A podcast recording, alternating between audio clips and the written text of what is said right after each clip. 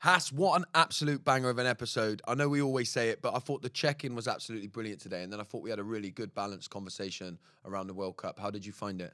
I loved it. I didn't think that the facts were brilliant at the start of uh, the session. No, they were. They were brilliant. Um, no, really good conversation. I think it's a difficult one, this uh, topic around the World Cup. And um, I think we just brought honesty as we always do. Yeah, exactly. And look, the, the the common theme was was hypocrisy, and I'm sure we probably even brought our own levels of hypocrisy in the way that we explored it, right? And I think we were quite open about that. Enjoy this episode. Come and find us at 115 miles pod on Instagram, and we'll see you all very soon.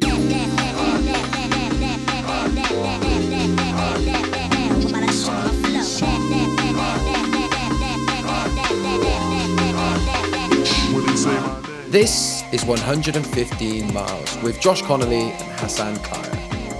Growing up 115 miles apart, our lives couldn't have been more different, but we find ourselves today with many similarities and outlooks upon life. Join us on our podcast as we take a topical dive into life, work, culture, and everything in between.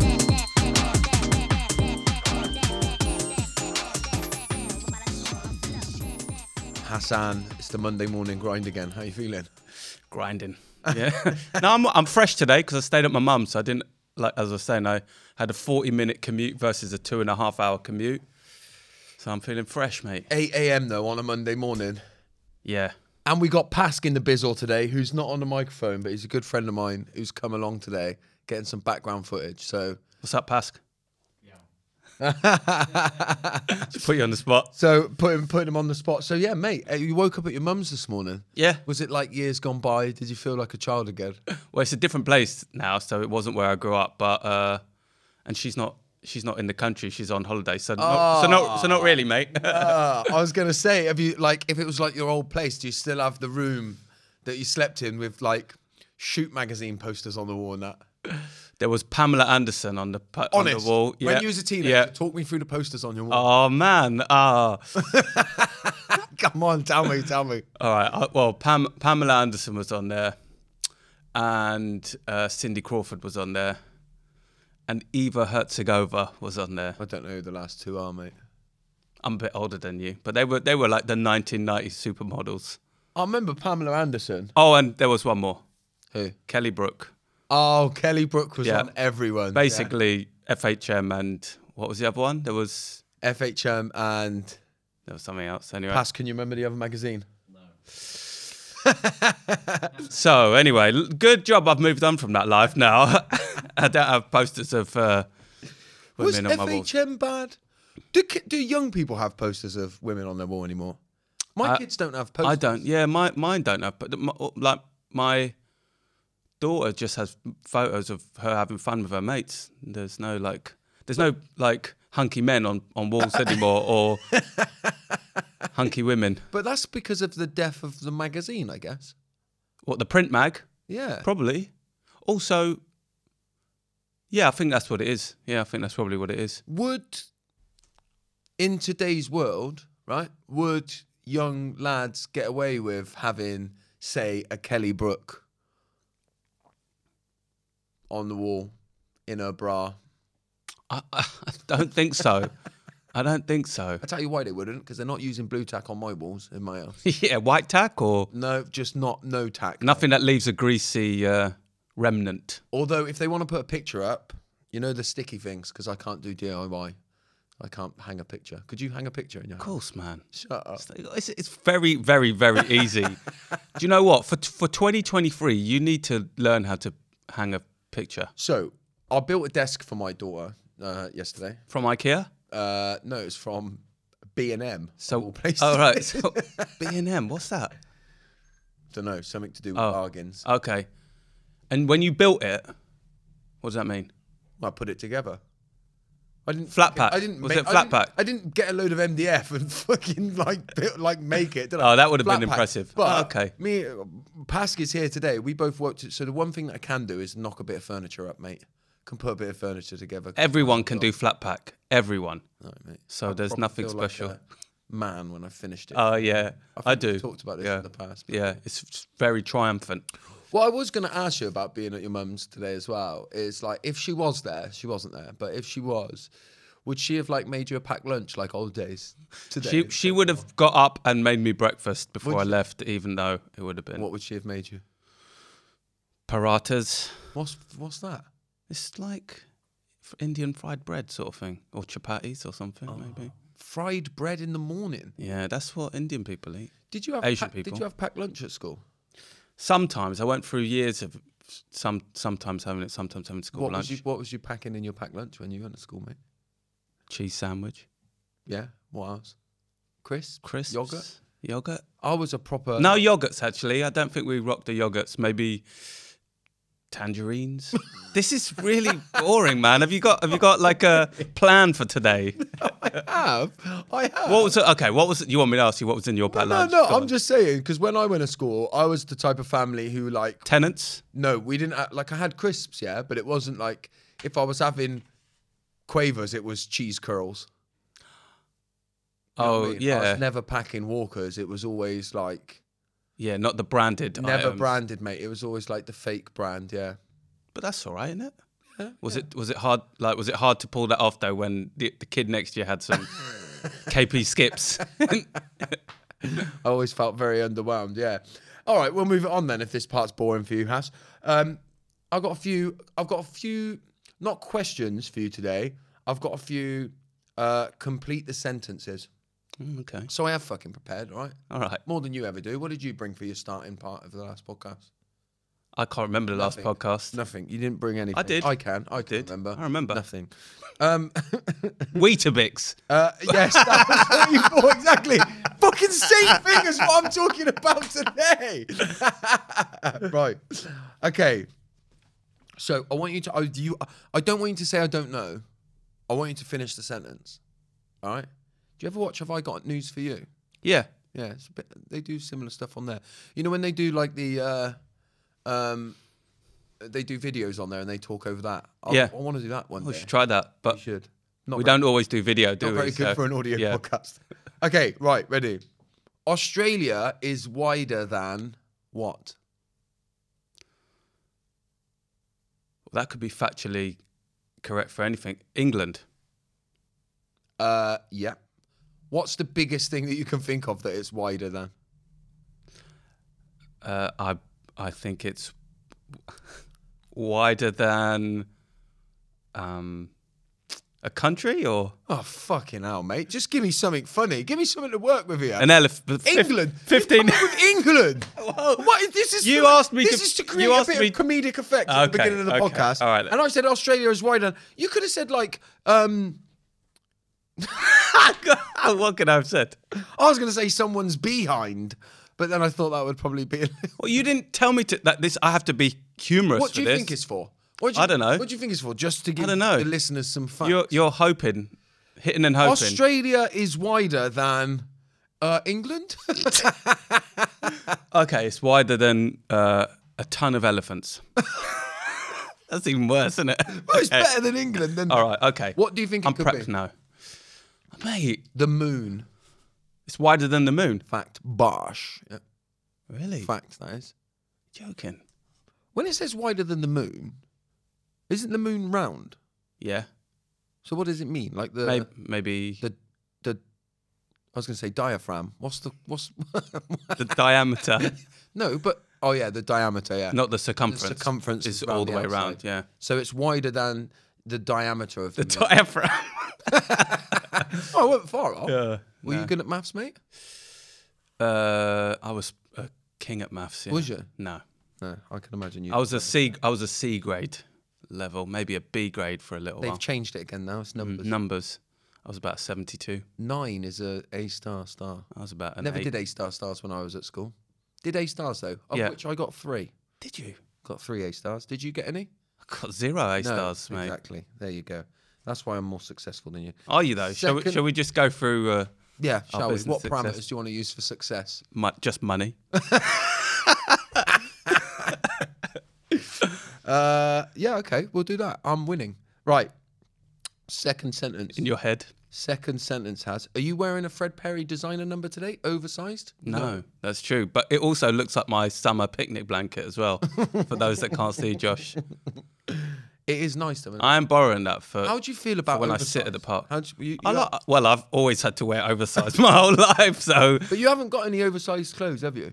uh, Like like like specifically oversized. I've got a few oversized t-shirts. Have they you? just look normal on me. no, I, I've got there. Not like I feel like you've got to be in good shape to wear an oversized. Otherwise, you just look like you need to wear an oversized. No, I know what you mean. Yeah, Yeah. I know what you mean. You've got to be really careful of. Uh, do you know what I get really paranoid about with t-shirts? What? We was my my wife was cooking a joint of beef once, and it had the tin foil on it.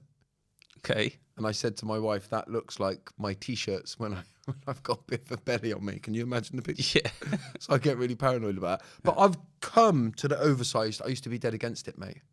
It, you know. I like an oversized. Oh, mate. Once t-shirt. you go, once you go oversized, you don't go back, mate. It's just the airflow, isn't it? Oh, mate, it's so like comfy. Yeah.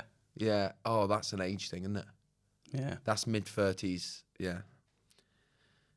T- number two has Do you have any cardigans, Josh? no. That's coming. No, I don't. Do you wear a car- no, no, I don't. You, you looked at me like They- you look like you wear a cardigan. yes, I don't. They came in though. Do you remember when they came? yeah, around- waistcoats. Do you remember waistcoats over Oh, t-shirts for a while? Waistcoats over t-shirts. Yeah. Oh, that was bad. like. That was a early thing for a while. noughties. Yeah. Early noughties. bad. Yeah, and everyone was wearing a Lyle and Scott cardigan for.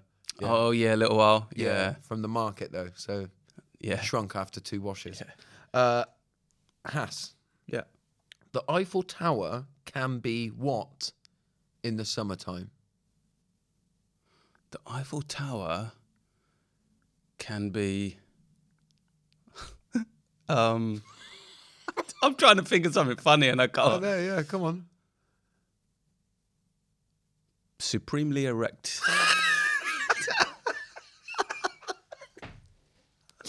Supremely erect. Supremely. do, but do you know what?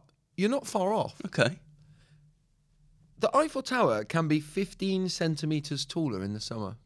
Ah, through the uh, expansion of the metal in the heat. No, I don't know. I, it does say why, but I never looked. But is that why? Something to do with the gases under the ground, I think, that raise the floor. You're joking.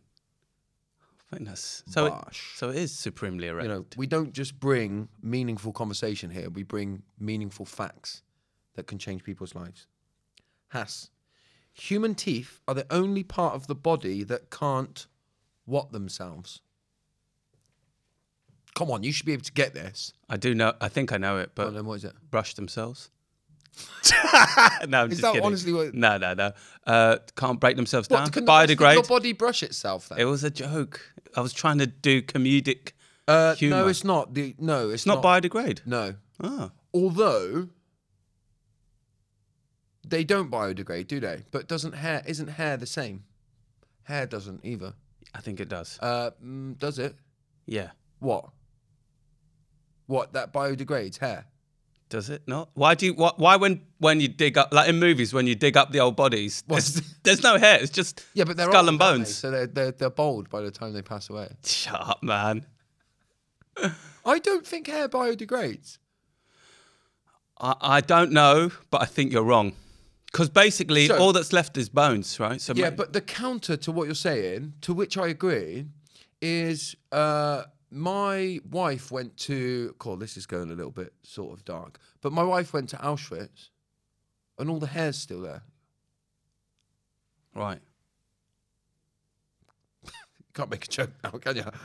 I don't. I don't. I don't know. Uh, yeah, I don't. I don't know. Anyway, so, but you don't find. You're right. You don't find a skull with a man bun still on it. yeah. Here lay Josh, and there's the man bun. Maybe it just falls away, but doesn't biodegrade. What do you mean falls away? Falls away from the skull and the bones. Yeah, but it would still be nearby. So then it would be Mate, I don't know. Move, move on. a skeleton and a wig. Uh, what's the answer?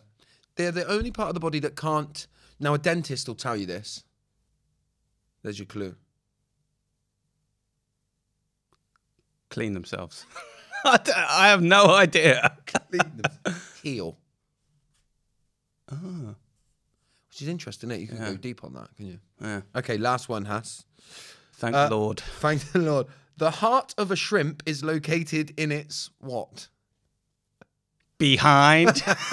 uh, and it's uh, the heart of a shrimp is located in its tail tip.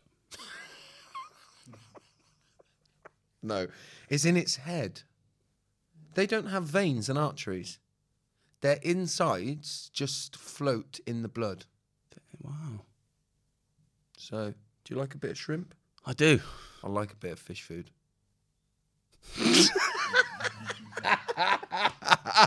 What- What's your thoughts on the fish finger? Uh, no, no. Even Pascal said no.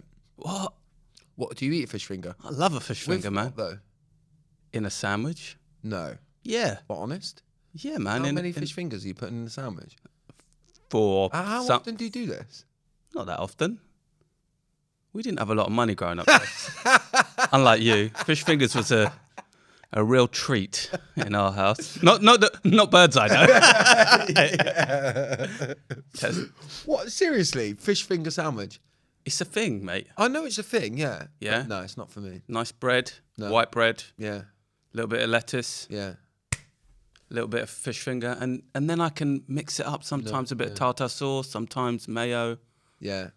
Never ketchup though. If I'm never have ketchup. fish and bread, it will normally be something like uh, lobster, uh, you know, cooked from fresh on a piece of seeded toast with, with a little bit of avocado. lobster cooked fresh, and you couldn't keep up the posh fakeness because you went seeded toast. well, seeded toast is posh, isn't it? You didn't. You could have gone sourdough meat or whatever, you know, not just seeded Warburtons. Oh, mate. Okay, good. So, obviously, before we get into the subject that I want to talk about, I thought it was worth doing a check in.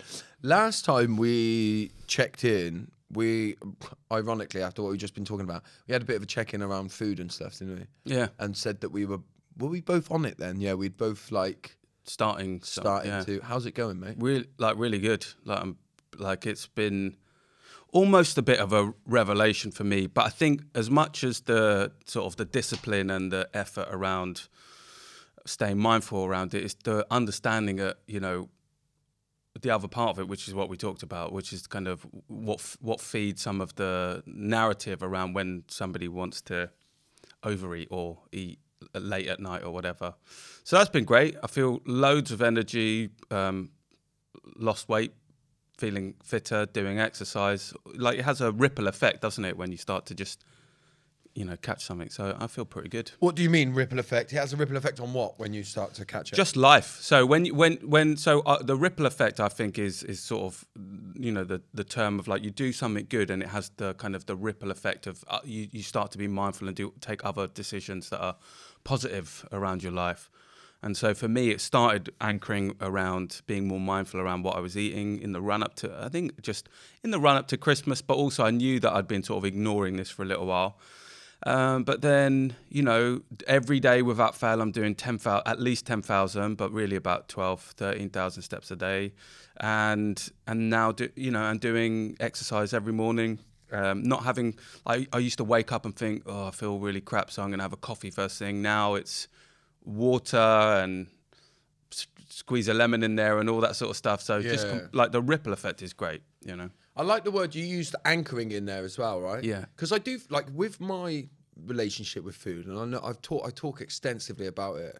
There's a bit of the chicken and egg that goes on, right? In terms of Excuse the pun. Which one? Which one do you eat first? I always go. I go for the egg Protein, first. yeah. Yeah. no, but it is in terms of like what goes first. Does my eating go awry, and then and then and then my you know my head go awry, or does my head go and then my eating go? And actually, I think sometimes it it it can be one or the other. But if I like if I'm struggling all round, if I can anchor myself to one thing, then that ripple effect that it does have on the rest of the things can be pretty huge. Yeah. I think it's. I think it's a widely held belief that don't try and fix too much at the same time. Yeah. Don't set yourself too many challenges. So a lot of people might go, right, I want to eat less, eat more protein, work out loads, and but you're, if you're start, starting from a standing start of zero, you're just putting too much pressure on yourself. So anchoring and then you know, and then building off of that is really, really, I think, f- for some people they can do all of those things, right? But for others Yeah. who are starting from a negative position or a or a zero position, I think you know, just focusing on one thing. With regard to the food, you know, like does the eating cause the kind of the uh, the stuff around your uh, mental health or vice versa. It's just a it's just a vicious circle, isn't it? Because you, Yeah. you might you, you'll one day you'll go, oh, oh I'm just going to eat loads, eat three thousand calories or whatever, or you know, fifteen burgers or whatever. Yeah, And yeah. then you go, oh well, I've done that, so I won't bother. And then you know, and it's just it just perpetuates really. Yeah, yeah, yeah, yeah. No, and uh, that's why. But it's interesting, isn't it, that if you were struggling like emotionally, so when I feel quite about out of control in my life, it can be quite good for me to do this, right? If I can get my relationship with food, and I say relationship with food rather than healthy eating because there's a slight difference there. Do you know what I mean? There's a subtle difference, in fact, in, in the terms of like, I'm not doing a fad diet or like even necessarily avoiding anything, although I am avoiding stuff. It's more about having a sense of control of what I'm doing. Yeah. And then when I mm. do that, everything else, not everything else, that's unfair, but a lot of other things start to to fall into place. So I guess that's the opposite of what you were just saying, right? When you're out of control of your food, so then you you know, I don't know, you might not go and work out, which releases all the chemicals and is good for your brain. Yeah. And then if I'm out of control over there, I might not get control of my you know the organization what i struggle with is one thing that i struggle with with work for example so for me to be organized i have to feel like i'm in relative control of my life and if my food in my eating relationship with food is out then the others are out as well so Yeah. but to get my organization sorted in work it's funny that sometimes the solution might be improving my relationship with food Totally. For me, they're intrins- For me personally, they're intrinsically linked: healthy healthiness and my relationship with food. Um, and what I would say is uh, the the what I hadn't really fully appreciated before was, you know, how complex a, human body is, right? And how much uh, like the way we operate in the day depends on what we feed ourselves and how we process food and how much sleep we get. I never used to really think like that because as humans, we wake up, we get up, we just carry on until one day we stopped, right? And and that's it, right? Like, um, but actually.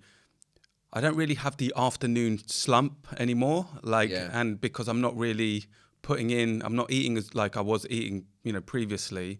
I feel al- more alert, um, and my, I'm sleeping better as a result. yeah And then you start to kind of look. I start to then explore, you know, certain things around, mm, like eating windows and you know, and intermittent fasting and and- and kind of the theory behind that and.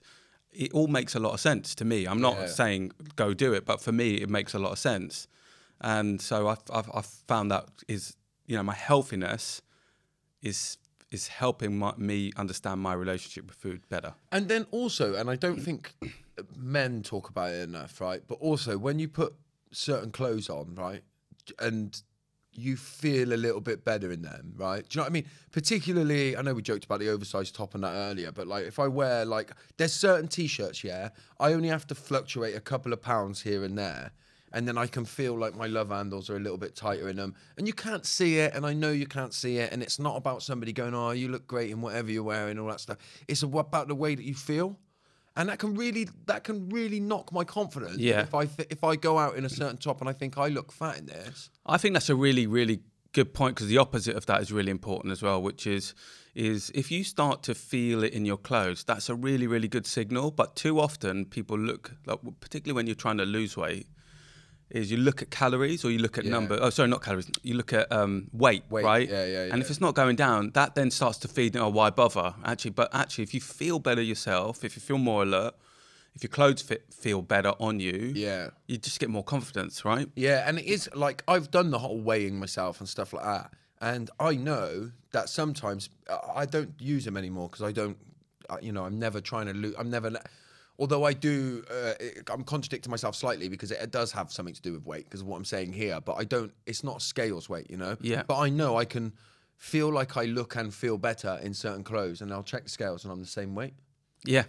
Do you know what I mean? Yeah. So like, I, I know scales can be useful for some people in some ways and stuff like that, but I certainly know that for me, it's all about how I feel, and that can change overnight. By the way, as in I can binge, you know, be on a bit of a run of binge eating, and then have a couple, literally two days where I get my eating back in order, and on day two, I will feel like I look better in my clothes. Yeah. So that tells me that it is a perception thing more than anything, right? Yeah. Uh, Yeah. probably i suppose nutritionists will say it's to do with retention of water and all that kind of stuff but a lot of it is perception isn't it and when i feel like i'm in control and you know i've got a healthy relationship it feeds into every part of your life I think I think what it, boils down to is is feeling like it's okay to love yourself, you know. yeah And and and feel confident in your journey and celebrate each win as opposed to wait for that big win. I think like so when you like a couple of days in, if you kind of get mindful around your eating again, it is going to feed and you're going to feel it and you're going to wear your clothes better than Yeah. if you weren't feeling like that two days ago, right? Or the day after you you binge binge ate. Yeah, it's interesting that it does come back to that learning how to love yourself. Because I do think that loving yourself, a lot of that is about what the way that you're treating your body as well, right? Because yeah, you don't want to get caught in that side. Because a lot of people talk about loving yourself no matter what, right? So in the healing space, the if you want to call it that, that I operate in, I guess to be like a little bit devil's advocate here, some of them would say, well, sh- you shouldn't need to be doing things well over here for you should be able to love yourself. Who, who is anyone to say what anyone should be doing for themselves? Yeah. So I understand where that comes from. Love yourself no matter what. Yeah. But like just just when people are saying to you when you got sober, oh, it's brilliant, it's such an inspiration. Thank you so much, Josh, for what you're doing for me. You should be so proud of yourself. Yeah. That's great, and you can sort of be there in that space, but you are feeling like a multitude of different things, Yeah. right? So even people have always said to me my whole life, "Oh, you know, it doesn't you, you're you're tall, don't you know, like you you look fine." But like you said, like when you can feel it, Yeah. it's really down to what you feel, right? So the aspiration is to get to a place where you love yourself, and I'm not saying just because you're you're not physically looking the way that you want to that you shouldn't love yourself, but uh, no one is no one can tell you what to think. Like you have to own that for yourself. Yeah, and it's all to do with a feeling, right? Isn't it? And the, the feeling, and how does that feeling come about, and what does it feel like? And I guess that's why we're all different, because that's different for everyone. Yeah. Mate, uh, the the check in, by the way, has become like the best part of the podcast. It almost feels like uh, we should just do a whole uh, a whole hour of just checking in about different stuff.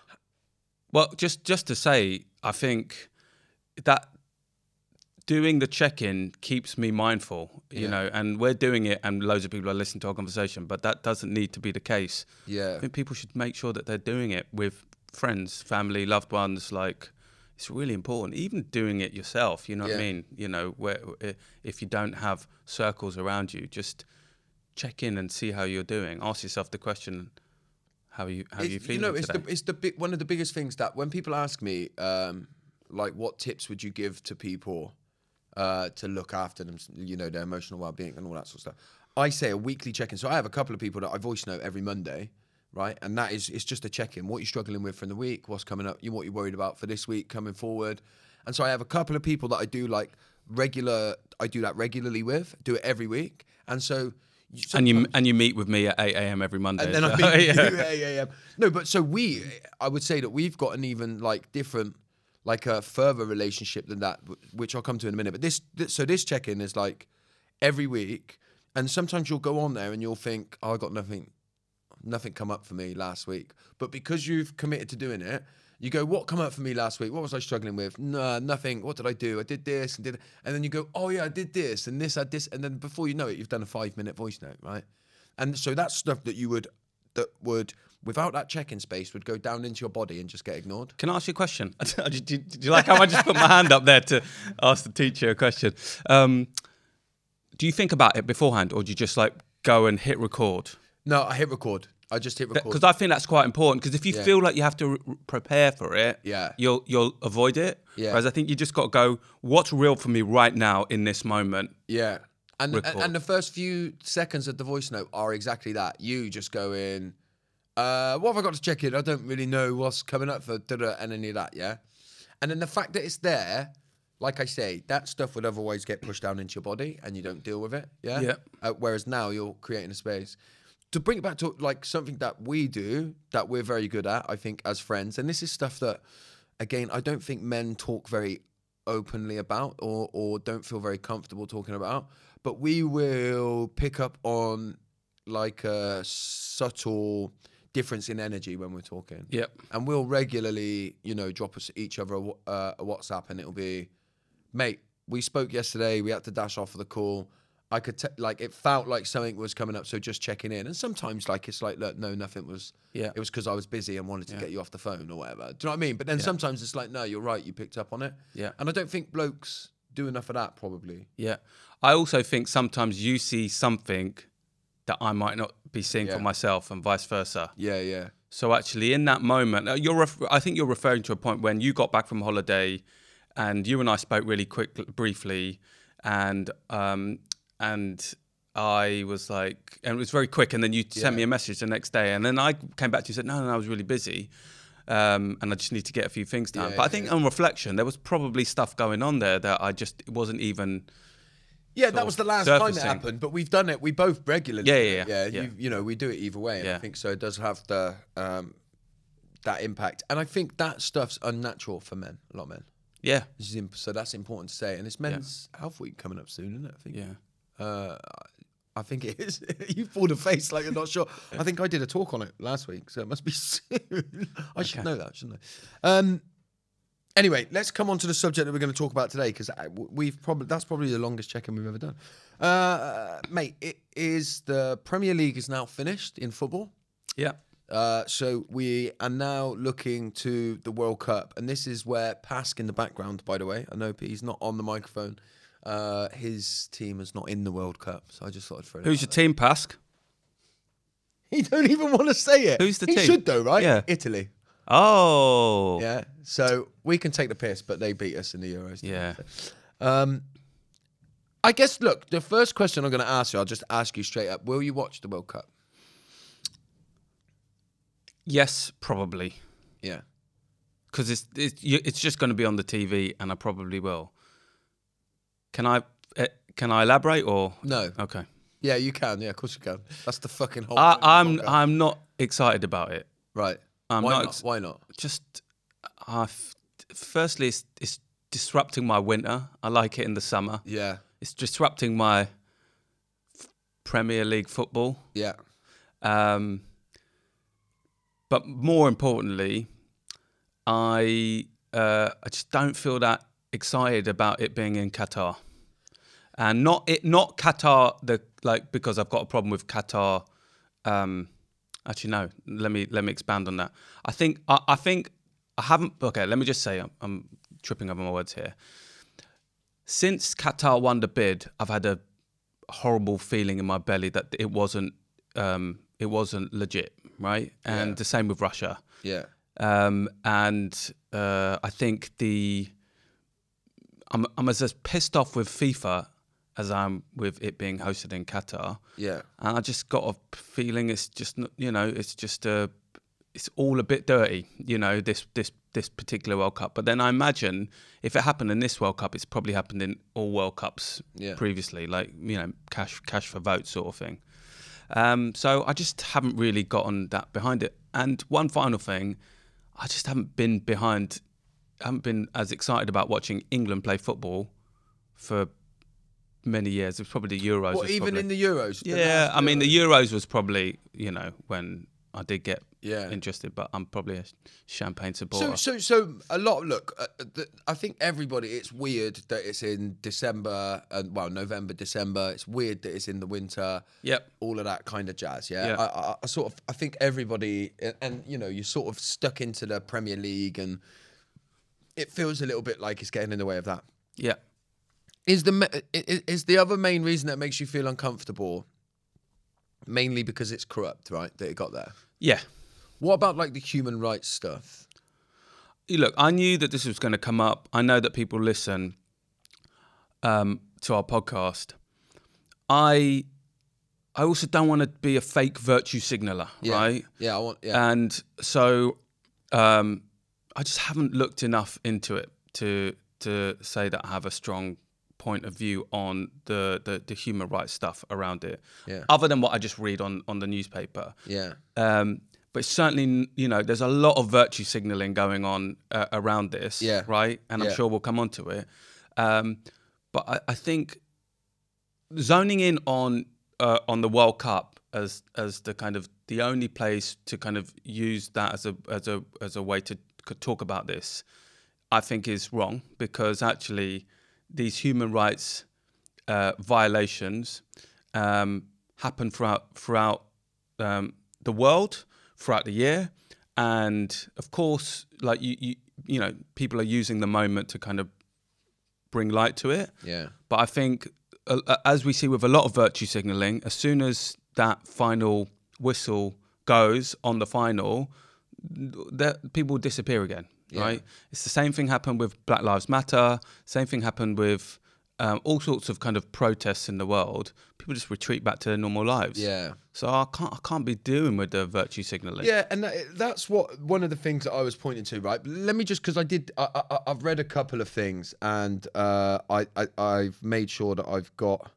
just for this, you know, for to make sure that we're sharing some of the stuff. So six thousand five hundred migrant workers have died in Qatar since 2010. Six thousand five hundred. Okay, that's a lot. So in the last 22 years, since the World Cup was announced, yeah. Um, I thought it was 2000. I thought it was 6,500 migrant workers that had died building specifically the stadiums, right? Okay, okay. But it's they that that's just the amount that have died. You don't know how many were with the World Cup stadiums, right? So Okay. it's like it's obviously like a, an issue over there that they don't look after. Um, they don't look after their migrant workers over there, right? But but I mean, look, there's a big difference between 6,500 dying, right, and and how we don't look after our migrant workers here. But I do think that there's, uh, you know, it, it, there is a little bit of that thing that comes back with me where I start thinking we want to start like looking at how we treat people that are coming here. Yep. And uh, let me just stick on that point for a minute. There's a there's a lady on Twitter, and I've screenshotted what her name is.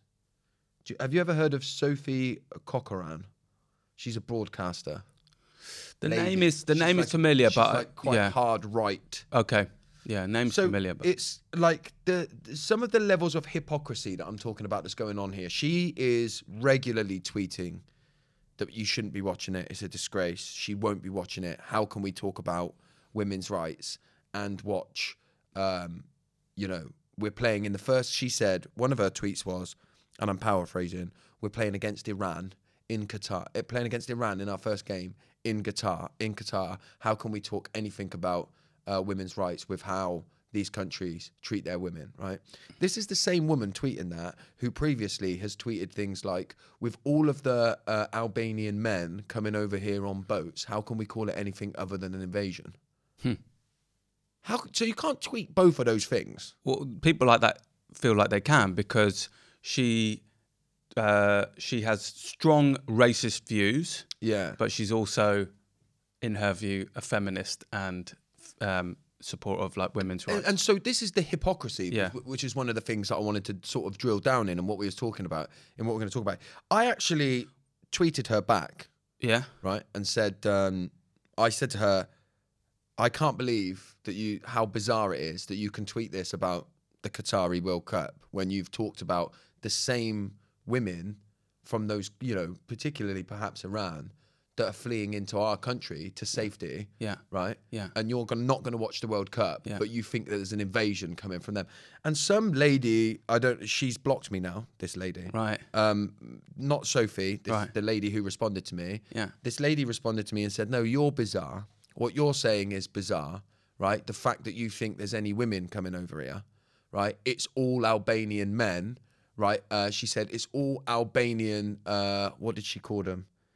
Uh, you know when you don't you don't show up for something, uh, gutless That's not the word Right, she used. But gutless men leaving their wives over there to come over here uh, and basically steal from us and all that. So I tweeted this woman back, right? This is indicative of these type of people. I tweeted her back and said, and this is the truth. I said, this is my pretty much my exact wording.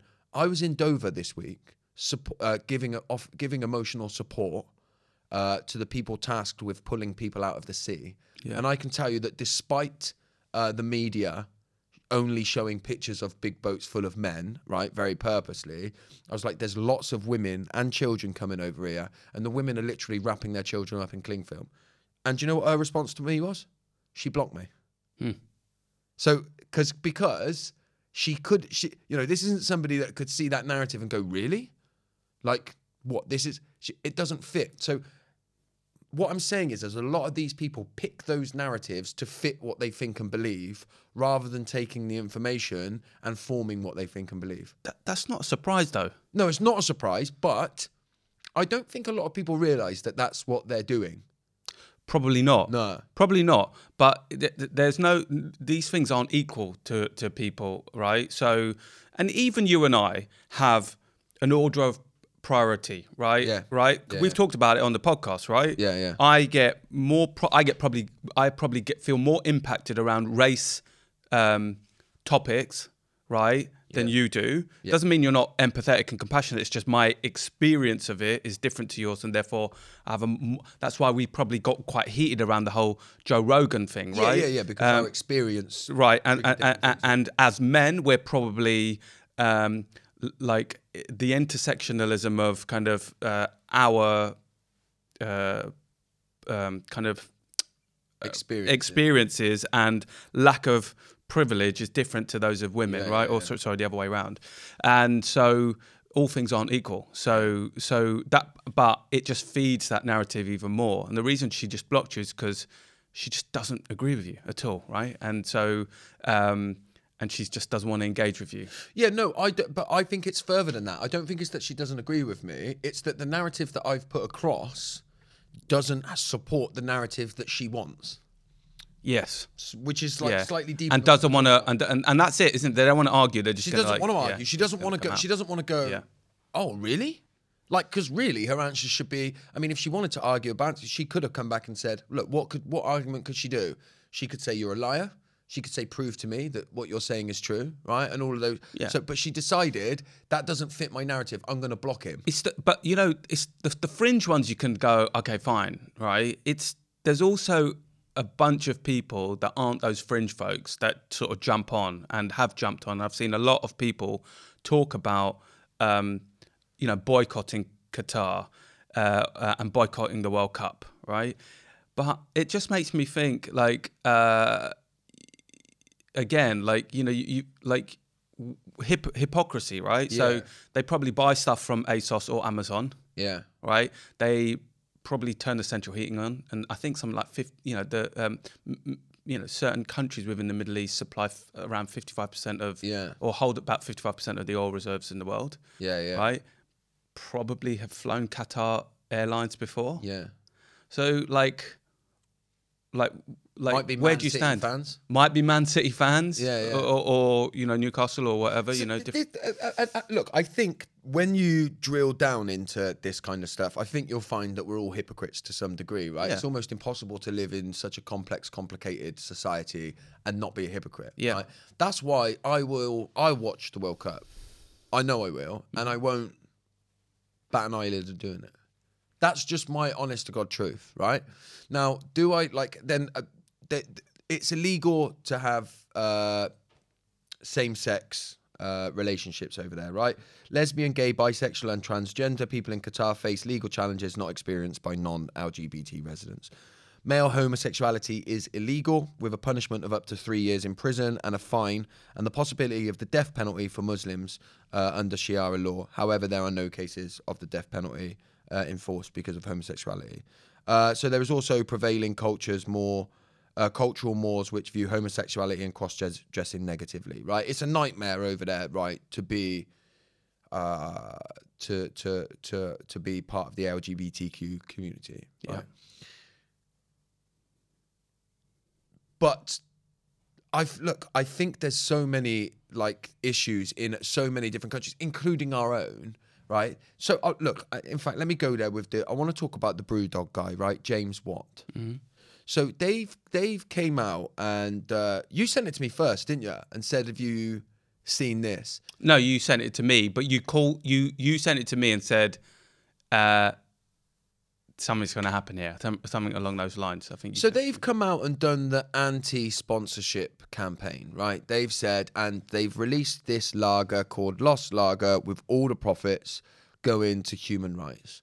And they've come out and boldly said, we're going to stand against this uh, and we're not going to get involved in it. What was your first thoughts when you saw it, when you saw him doing that? Uh, my first thought was uh, it costs a lot of money to be an official sponsor, and uh, you're obviously not going to be an official sponsor, but you get some headlines around the World Cup. Yeah, exactly, right? That so like and even like even if it even, Uh, but let me just say, I'm usually a cynic when I see this sort of stuff. yeah. I, I, sort of that that bold statement of anti-sponsorship for me was um, you're like if you like you're you're like where's your history of doing this right Yeah. like where's your history of supporting this and um, it's just it's very very timely but being an anti-sponsor is saying is almost calling out the sponsors Yeah. and he, and I think one of his later posts he sort of you know he sort of calls out sponsors uh, trying to paint themselves as you know virtuous white knights in shining armor uh, you know like and I just think there's there's something inherently And you got to be like you got to have your street very very clean, right? Yep. You- Otherwise, you're throwing Yep. things in glass. Like you know, uh, I can come out and declare that I am as anti-racist as I can possibly be, right? And I know I can do that because people can come, you know, people can search into me and find out, and I know that I can do that. Yeah.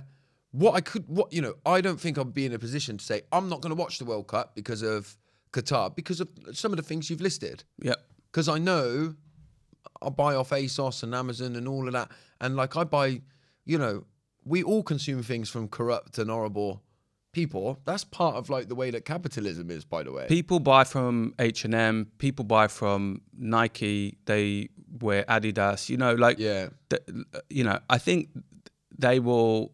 Uh, a lot of those companies will say that they have made vast improvements to uh, to like working conditions. yeah, Um, but still, there's a lot. There's a lot to be said around fast fashion. The consumption of water to produce.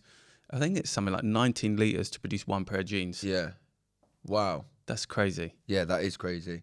I just want to come. I, Yeah, sorry. I want to talk for very quickly about um, your man James Watt because he. It then come out. Um, so this is somebody posted this on LinkedIn. Uh, in the past 24 hours, BrewDog have launched a campaign announcing themselves as an anti-sponsor of the World Cup in Qatar.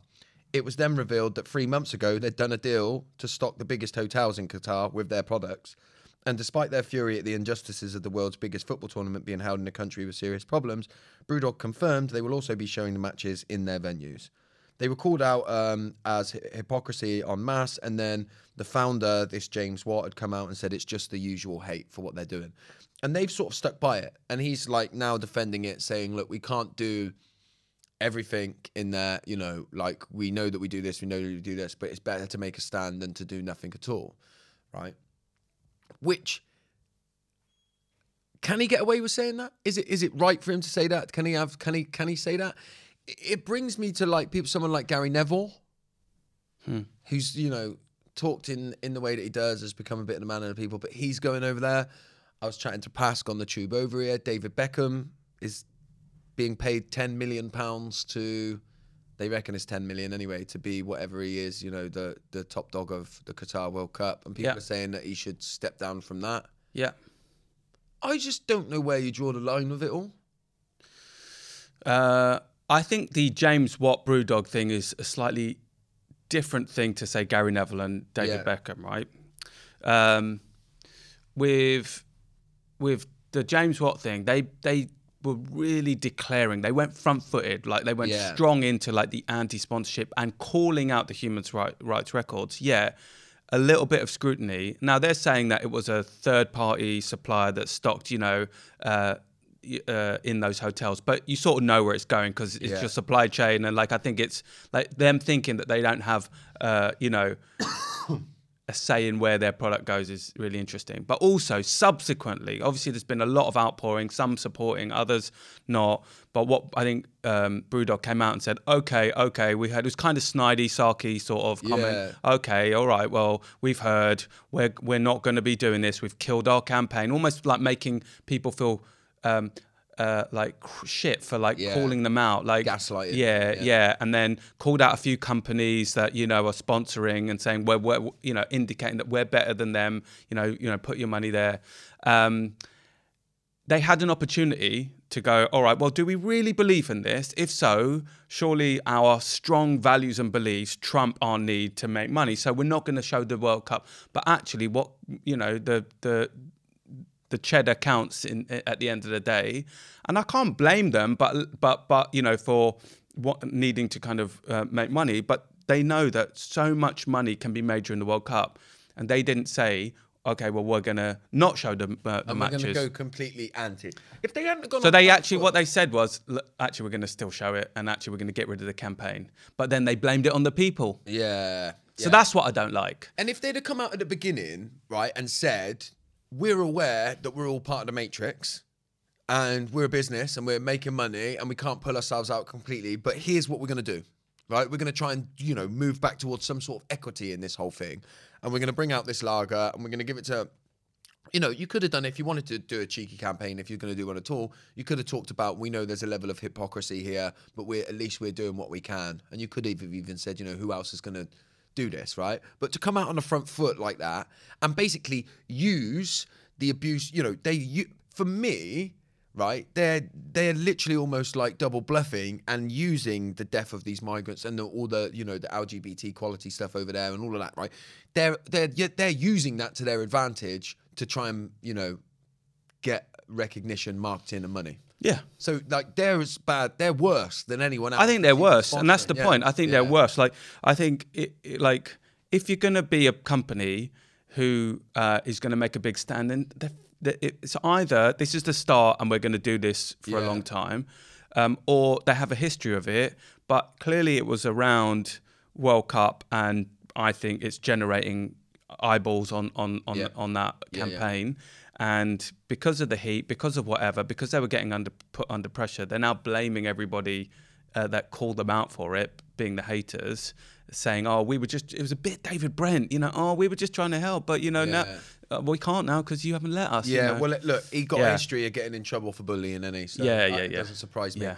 Right, listen, we are very squeezed for time now. Ah, uh, so, have have you come up with a? Have you got reasons to be cheerful today? I do actually. Oh, go on then, hit me with it. Uh, so it's not actually in our country, um, but um, at the moment there are there were midterm elections in the in the US, Yeah. and there was a predicted red wave, um, uh, which is like uh, Republicans were going to sweep the House of uh, Representatives and Senate, and there was a fear that the you know the hard right would kind of um, you know take back control and kind of just slow everything down. Biden has got really uh, poor popularity ratings at the moment, and usually history has shown that the sitting uh, uh, president and party gets hammered at the midterms. But actually, they've held the Senate, right? So that means um, they were expecting to lose, and they've held that. And and the House of Representatives votes are still being carried, and that's like on a knife edge.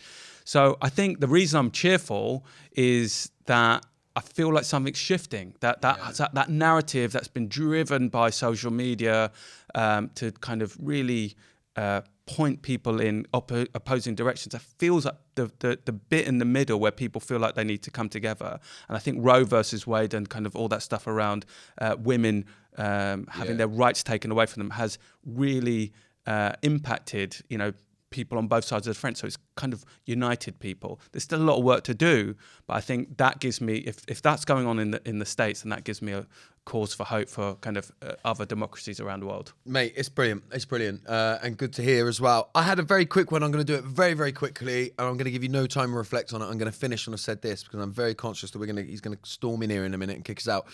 Uh, mine is to do. I might did, did I? It might have even been my reasons to be cheerful last time. Uh, but my daughter has started playing football for Bassett, the same team that I played for. But believe it or not, now because my wife goes and watches my daughter, my wife who's nearly 40 years old, by the way, the manager of Wootton Bassett ladies team has said to my wife, "Do you play football?" And she's never played football properly, but she can kick a ball.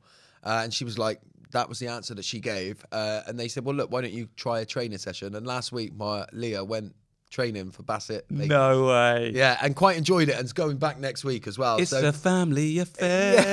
and it's but it's inspiring, right? That you can go and try a new sport at nearly forty years. I old. love that. Yeah. That is a brilliant story. Yeah, and it's actually Brilliant. inspired her dad, my father-in-law, to potentially look at going into the over sixties and training as well, because he was like, "I'm so inspired by her doing it. I want to get back into it myself." So. Pascal, you inspired? Yes. Right, we're going to end it there. Hope you've enjoyed this. We'll see you all very soon. Thanks again for listening to 115 Miles with Josh Connolly and Hassan Kaya.